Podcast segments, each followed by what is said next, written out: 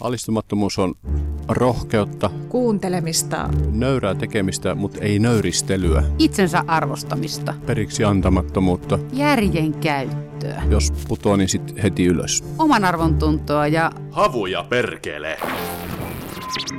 Helsingin kaupungilla vuosikymmenet työskennellyt luontopuutarhuri Jukka Toivonen on ollut lapsesta alkaen oman tiensä kulkija, jonka ideoista on lähtöisin moni asukkaiden mieliä ilahduttanut kaupunkitilaa koskeva projekti. Mutta matkaan on mahtunut myös vastatuulta. Lähdetään matkaan. mun ensimmäinen kouluni Oulun kylässä, eli Helsingin yhtenäiskoulu, mihinkä mä tulin kuusivuotiaana. Ollaan nyt tässä portin edessä, mihinkä äiti jätti sitten, sitten mut, mut pienenä poikana kuusivuotiaana. Ja tää on tämmönen vanha puukoulu. Nyt on tota noin, niin tässä enää jäljellä kuin se koulurakennus. Alhaalla oli musiikkiluo. Kari Rydman oli opettajana tässä. Ja mä muistan aina, koska tämä on puukoulu, niin lämmitys ei riittänyt sinne alas asti. Niin silloin me jouduttiin olemaan aina talvi, talvella talvivaatteet päällä siellä musiikkiluokassa. Ylhäällä olisi ollut veisteluokka, mutta se oli niin kylmä, niin me ei, me ei päästy siellä, siellä tota niin, veistele eikä, eikä jumppaamaan eikä mitään, vaan me jouduttiin mennä tuohon uuteen naapurikouluun. Eli, eli tässä me opiskeltiin, mutta kaikki muut toiminnot käytiin jossakin muualla tästä lähti heti, tässä oli metsä takana, missä me vietettiin myös paljon sit niin tunteja. Päästiin heti metsään. Ja tämähän oli turvallista aluetta, eihän tässä ollut mitään. Nythän tässä on ympärillä rakennettu vaikka mitä. Ja sitten tässä, tässä tota noin, niin kuin etelän suunnassa alas, tässä oli muistaakseni kaalipellot. Niistä mä aina sitten kattelin, enhän mä, kun mä olin aika huono, huono keskittymään siihen opetukseen, kun jotenkin elämä siellä koulun ulkopuolella ehkä mielenkiintoisempaa. Vaikka nyt jälkeenpäin ajatellen meillä oli kyllä ihan hyvä koulu, mutta, mutta okei, en mä jotenkin vaan kattelin vaan tuonne ulos ja vapauteen ja, ja, ja kattelin niitä kaalipeltoja. Ja, ja sitten ei mennyt kovin montaa vuotta, kun, kun musta tuli puutarhuri ja tulin tänne töihin ja, ja muutettiin kaalipeltoa Mäkitorpan leikkipuistoksi. Et se oli semmoinen niin hauska juttu, että palasi tavallaan juurille ja pääsi vielä niin kuin juurruttaa jotakin muuta, eli Mäkitorpan leikkipuisto. Vielä monta vuotta sen jälkeen, kun se valmistui, niin pääsin sitä muuttamaan. Eli sillä aikoinaan sellainen hauska jutun pääsin, kun mulla oli se käsityöpaja, niin me laitettiin semmoisia ufoja, tai yksi iso ufo, mikä pääsi lapset sinne kiipeä sinne sisälle. Ja tota, tuotiin se yöllä, salaa yöllä, ettei kukaan huomannut, kun aamulla ihmiset ympärillä avasi verhonsa ja, ja meni katto ulos, niin siinä oli UFO oli laskeutunut sinne yön aikana. Et nyt ollaan sitten tässä pihalla ihmetellään. Että tämähän oli tämä yhtenäiskoulu ennen Oulun kylän muuttoa, niin se oli Kaisaniemessä silloin muutamat vuodet siellä.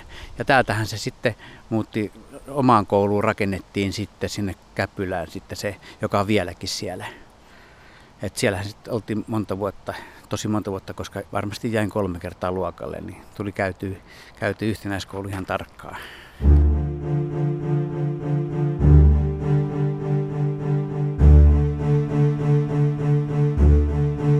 No vaan sille mietin näitä asioita, että, että sun pitää olla silleen niin kuin vahva. Ja, ja se vahvuushan tulee sieltä jostakin niistä, missä oot asunut, miten sä oot saanut tehdä ja kaikki se, se juttu, ne alkuinnostukset. Mutta sillä sun pitää niinku uskoa, jos sä, jos sä et ole hyvä jossakin koulussa, niin ei sun tarvitse ajatella sitä, että, että joo, nyt mä en ole hyvä koulussa, vaan sitten uskot siihen, että, että sulla on joku haave tai sulla on joku ajatus, joka tuntuu oikeasti sun sisällä hyvältä, niin sitten sä lähdet toteuttaa sitä ja sinun ei tarvitse välittää, mitä muut sanoo. Sä uskot siihen ja uskot siihen ja pikkuhiljaa sitten tulee niin hyvä juttu, että muutkin sen huomaa. Muistellaan hetkinen Helsingin ensimmäisten kukkaniittyjen syntymistä. Silloin 80-luvun lopulla mulle tuli ajatus, että kun yleensä vaan puhuttiin näistä luonnonmukaisista alueista, että, että kyllähän niitä pitää olla Helsingissäkin. Eli silloin oli tämmöinen ajatus vallalle, että kukkaniittyjä pitäisi olla. Mutta kukaan niitä ei mitenkään sitten vakavasti muuta kuin juhlapuheessa puhuja.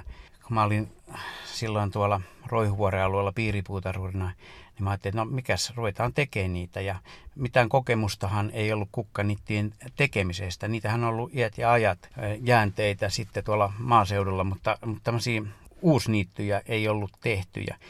Ja me tuonne Vuosaaren Punakiven puistoon niin alettiin koittamaan eri työtavoilla, että miten saadaan syntymään tämmöisiä kukkaniittyjä ja ketoja.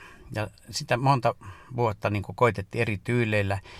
Ja totta kai me sitten onnistuttiinkin lopulle ja niitä alkoi sitten tulee Helsinkiin, mutta sen oikeastaan se tärkein oli, että, että miten me saadaan siemeniä kerättyä Suomen olosuhteisiin. Ne oli kaikki, mitä siihen aikaan oli tämmöiset luonnonkasvit, ne oli tuontitavaraa, eli ei ne sovi tänne ollenkaan. Ja sitten me sovittiin lä- lähellä olevien 4H-liittojen kanssa, että, että miten me, että ne vois auttaa meitä siemen keruissa. Ja me annettiin ne kasvit, mitä me halutaan, ja sitten esimerkiksi Mäntsälän piiri keräsi meille ja oli nyt monta muutakin niitä. Ja sillä lailla se pikkuhiljaa alkoi tänne ja tulee tämä kotimaisten niittykasvien siemeni alettiin saamaan ja nyt tänä päivänä on jo firmat niitä tuottaa ja, ja se on niin tavallaan jo antaa elannon useammallekin henkilölle. Mutta se lähti silloin sieltä Punakiven puistosta suomalaisten niittykasvien siementen keruu. Ja, ja muutenkin niin siitä tuli yksi tapa, äh, tapa tähän viheralalle ja yleensäkin, niitä tehdään ja, ja niitä hoidetaan ja niille annetaan rahaa ja niitä vaalitaan ja, ja yhä enemmän niistä puhutaan ja, ja se on jo tätä päivää.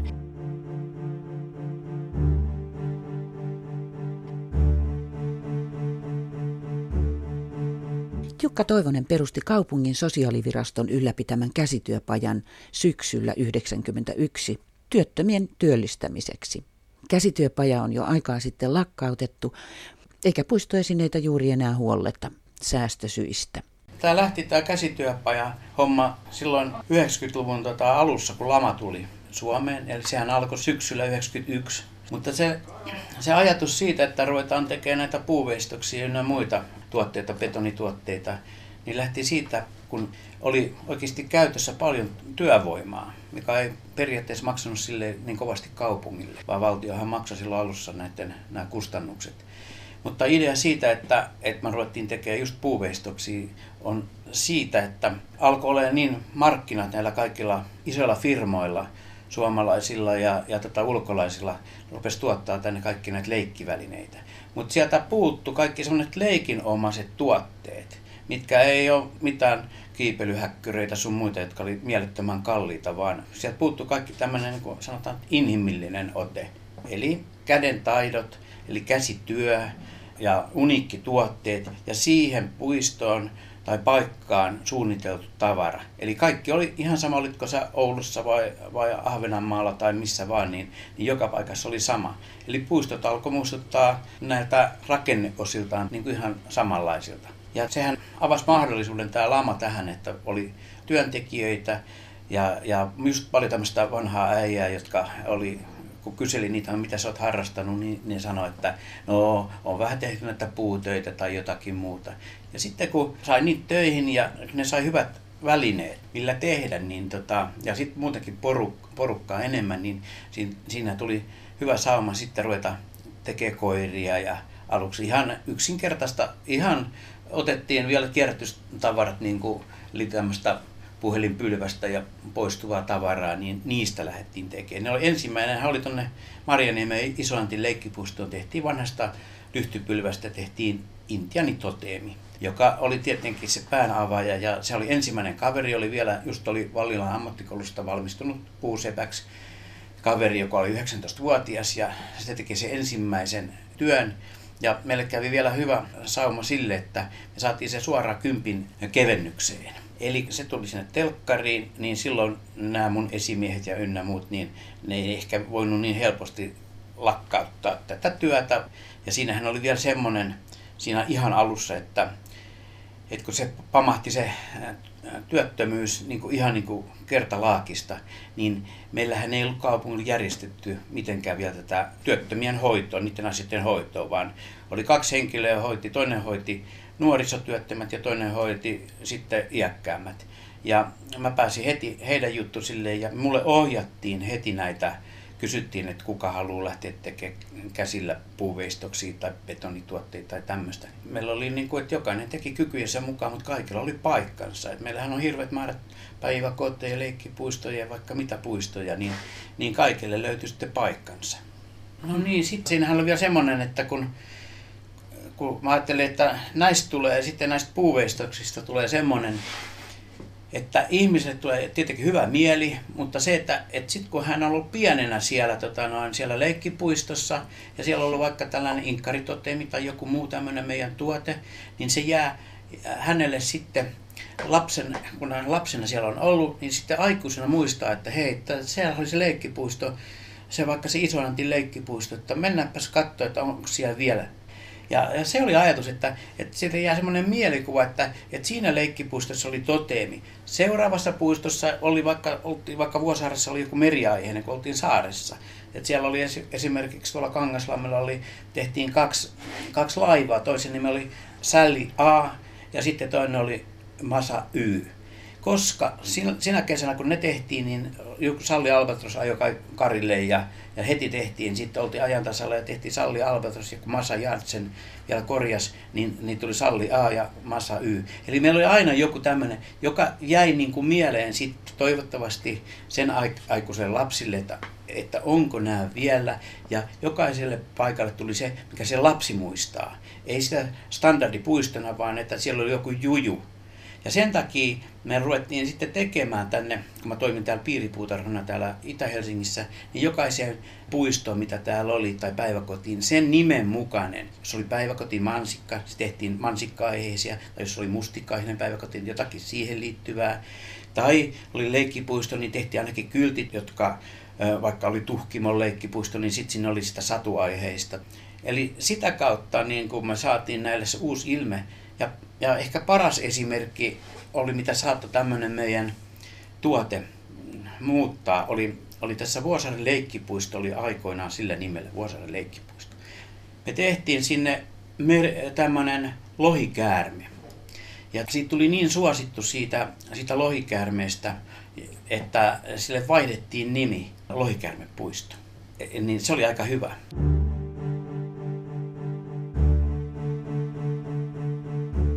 Tulin tänne Itä-Helsinkiin ja mulla oli heti sellainen ajatus, että jokainen kaupunginosa, missä, mikä täällä on Itä-Helsingissä, niin siellä pitää olla joku semmoinen niin kuin helmi, eli joku niin kuin tosi hieno paikka. Koska me ainakin ennen vanhaa pidettiin Itä-Helsinki vähän niin kuin B-luokkaa, toisen luokan asuinpaikkana. Vähän karsasettiin Itä-Helsinki. Kaikki oli hienoa, hienompaa mukaan lännessä tai keskustassa, mutta Itä-Helsinki oli vähän semmoinen huono maine. No, täällähän on tosi hienoja paikkoja. Nythän se on vasta arvostettu, kuinka hienoja paikkoja täällä on. Ja tässä japanilaisvaikutteissa, niin tässä oli semmoinen vanha, vanha pieni puisto, missä oli, mikä oli oikeastaan jäinen 50-luvulta. Vähän hylätty puisto, sitä ei käytetty, koska tuohon oli rakennettu Tuhkimo leikkipuisto viereen ja muita puistoja. Niitä oli jäänyt vaan tämän kerrostalojen väli tämmöiseksi kaljottelupaikaksi. Lasinsirpaleita, vanhat vanhat tota noin, niin leikkivälineet ja näin näistä hoitoa tällä alueella, koska ei tämä mitään vaadittukaan, niin eipä tänne satsattukaan. Mutta mä näin jotenkin tässä ää, samanlaista henkeä ää, kuin Leninin puistossa, lähinnä nyt noin noi kalliot ja ja sitten mä ajattelin, että okei, nyt ruvetaan silleen muuttaa tätä niin kuin hienommaksi, että sen ei tarvitse maksaa edes niin kuin mitään ottamalla vähän puustoa pois, korostamalla jotakin ja sillä lailla mä saa pikkuhiljaa syntymään puisto, jonka halki on hauska kulkea, mutta, mutta se jää jotenkin mieleen, että olisi kiva mennä vielä toistekin. No se alkoi silleen kehittyä sitten, että kun siellä oli nykyisessä sammalpuutarhassa oli niin hienot nämä kotimaiset pihlajat, jotka oli vähän sykeröisiä ja, ja mutkikkaita ja tämmöisiä, niin mä ajattelin, että okei, okay, että laitetaan niiden kasvualusta tai että se olisi sammalta. Eli ne nousisi siellä hienosti sieltä nämä monimutkaiset väärät rungot hienosti ylös. Ja sammalhan on hienoa ja eikä tarvitsisi hoitaa. Mä lähdettiin sitä tavalla kehittää sitä sammalpuutarhaa sieltä ihan kotimaisilla kasveilla ja kotimaisilla menetelmillä ja, ja tota, sitä kehittää. Mutta sitten jotenkin se ruoka halusin kasvo sit enemmän ja rupesi katsoa näitä muitakin alueita, että kyllähän täältähän saa periaatteessa vähän semmoista itämästä tunnelmaa, kun ruvetaan muokkaa paikkoja. Ja niin se pikkuhiljaa se eteni niin, niin että nyt täällä on nämä kirsikkapuut ja tämä vesiaihe täällä ja, ja tota, sitten on näitä bamburakenteita ja et nythän tämä on muuttunut niin kuin, mun mielestä on tosi hieno puisto. Ei tietenkään ihan semmoinen, mitä oli ajatus, mutta otettu hyvin vastaan ja voittanut palkintoja ja kaikkea ja on monelle ihmiselle tärkeä paikka. Ja onhan tämä ollut sikälikin hieno, hieno toteuttaa, koska näiden asuntojen arvo on noussut ja jopa jos myydään huoneistoa, niin on, niissä lukee, että avautuu japanilaiseen puutarhaan joku ikkuna tai parveke ja, ja myös sekin oli hienoa, että silloin kun tätä ruvettiin rakentaa, myös nämä asunto-osakeyhtiöt rupesivat satsaa omiin pihoihinsa. Eli koko tämän alueen ympäristö muuttui. Ja onhan tämä nyt muuttunut sitten sen jälkeen, kun on tullut se sponsorikirsikkapuut ja tulee se hanamit ja, ja kaikki juhlat. Ja nyt kun tässä kuljeskelee ja kattelee, niin, niin ei voi sanoa, että, että olisi mikään huono, kun ajattelee, että tämä on kuitenkin tehty työllisyystöinä, salaa, ja ilman sen kummempaa, aloitettu ilman sen kummempia suunnitelmia. Lähinnä mä hain tämmöisistä liikkeistä, jostakin Canoneista tai Mitsubisesta, mitä Hondista, sun muita niitä kalentereita, missä oli kuvia japanilaisista puutarhoista. No, sieltä mä otin ne mallit ja lähdettiin vaan niitä toteuttaa ja kaikki rakenteet ja tämmöiset, kunnes sitten jossakin vaiheessa otettiin sitten maisemasuunnittelija mukaan ja, ja, ja jossakin vaiheessa sitten jäi tästä jopa kiinni, kiinni, kun oli tätä salaa tehnyt, että sitten huomasi, että hyvä juttu ja sitten alkoi tulla sitä rahoitusta. Avaa vähän tota salaa. Te tulitte öiseen aikaan. Miten se meni? Niin, tämähän oli, oli silloin sivuprojektina tämä, koska kun mä olen tottunut tekemään kaikki vähän silleen puolisalaa, että, että just näiden paikkojen kohentaminen, että, koska se vaatii liian ison koneiston, että otetaan joku puisto ja ruvetaan suunnittelemaan ja sinne palkataan sitten suunnittelutoimistot tai, tai jotkut muut ja, ja kaikki, niin, niin mä tein tätä muun työn ohella sitten. Työllistettyjä oli silloin paljon ja meille ei tähän niin kuin, tarvinnut kuluttaa rahaa, että tätä pystyi tekemään. Haettiin luonnosta kiviä ja, ja, ja meillä oli polkupyörät, missä oli kuljetuskärryt ja sitten haettiin sammalta ja haettiin, haettiin luonnosta kaikenlaista, murskattiin niitä ja, ja, ja luotiin ne niin kuin, tavallaan ilman rahaa. Totta kai se jotakin maksaa, mutta sehän oli ihan niin kuin murto-osa siitä, mitä tämmöistä, jos tätä oltaisiin lähdetty suunnittelujen kautta toteuttaa. Eli me tehtiin niin kauan aikaa tätä salaa, kunnes se jäin kiinni. Mutta sitten ne kaupungin puutarhuri Pekka Jyränkö huomasi, että tähän on ihan hyvä juttu. Ja, ja sitten sit sen jälkeen tähän sit palkattiinkin suunnittelija, että saadaan tämä paperille ja, ja kehittää sitten yhdessä sitä. Ja jatketaan vielä Vuosaareen, jossa Jukka Toivosen kädenjälki näkyy komealla palkitulla täyttömällä. Tämähän on ollut lähes 20 vuoden projekti. Upeat maisemat avautuu tuonne Sipooseen päin ja alhaalla vieressä on Vuosaaren satama tuolla selän takana. Millaisin mielin tämmöiselle työpaikalle tulee aina aamuisin? Tännehän tullaan ihan sillä lailla, kun jokaisen pitäisi tulla työpaikalle, että riemu mielin. Eli on aina yhtä sykähdyttävä tunne kiivetä tänne ylös tai kiertää näitä Vuosaaren huipun helmoja, koska joka paikassa jotakin katsottavaa. Jos ei ole kasveja, niin voi katsoa aina mitä säitä. Ja aina joku puhkee, varsinkin nyt näin parhaan paikaa keväällä, aina jotakin uutta. Ja se kasvuvoima, mikä täällä on, niin se kun menee vaikka noihin lehtoihin, niin se niin kuin kohisee. Sen tuntee melkein suonissa. Jos on vähänkin luontoihminen, niin se tuntee sen kohinan suonissa.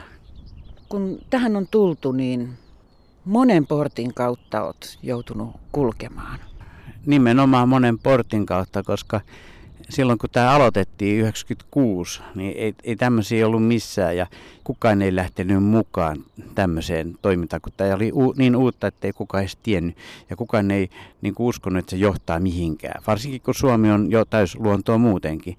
Mutta nyt kun sitä on tehty näin monta vuotta, kohta 20 vuotta, niin sitä ei voi vieläkään jättää muille, koska tämä on niin valtava hanke, niin tässä pitää olla mukana siihen asti, että saadaan, saadaan niin kuin ihan sataprosenttinen tai 110 prosenttinen, että se jatketaan niin ajatuksena, kun tämä on alkanut silloin liki 20 vuotta sitten.